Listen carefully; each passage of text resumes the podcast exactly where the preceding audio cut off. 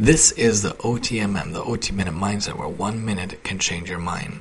In the past, I used to always use credit cards, and this is not a credit card commercial, by the way. I know it sounds like that. All these commercials that come on different shows we watch. But in the past, I used to have four. They got maxed out. Can't use them anymore. Credit cards are a major, major scam, by the way. It's a huge, huge interest, and even if they give you six months free, 12 months free, after that, you're slammed with it. But I think one of the coolest inventions is actually the debit card. I never had a debit card growing up. I didn't have one even when I was in seminary studying in yeshiva for two years in Israel. One of the best times of my whole life, but debit card's really fascinating. When a debit card is not working or it's negative, no one should know from such things, but unfortunately we deal with that a lot.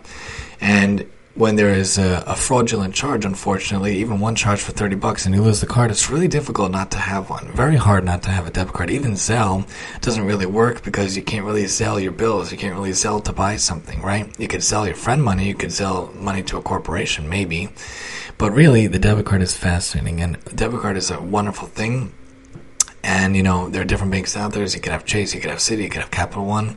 Really, the best thing to have is the checking account and the savings account. And if you're married, a joint one is really great. So you both can benefit from it. You both get a debit card. But debit card is really literally like having cash in your hand. We should be zocha meritorious that no one ever scams anyone or fraudulence anyone and everyone's always safe and protected. But not having was very difficult. Finally, the new one came in the mail. And I also signed up for this cash app thing where you could load yourself money not related to a bank, but it is a debit card. Cash app. Get the app get the card connected to it so that you're not totally dependent on the Chase or the Citi or the Capital One or the TD Bank or whatever bank you use. But these are great things. The debit card is fascinating and helpful and really works. And you could even set up a kid's one from 13 and on, and you can monitor the account and put money in it and give a kid a debit card once they become of a reasonable age, which I think is great as well. And that's the OTMM for today.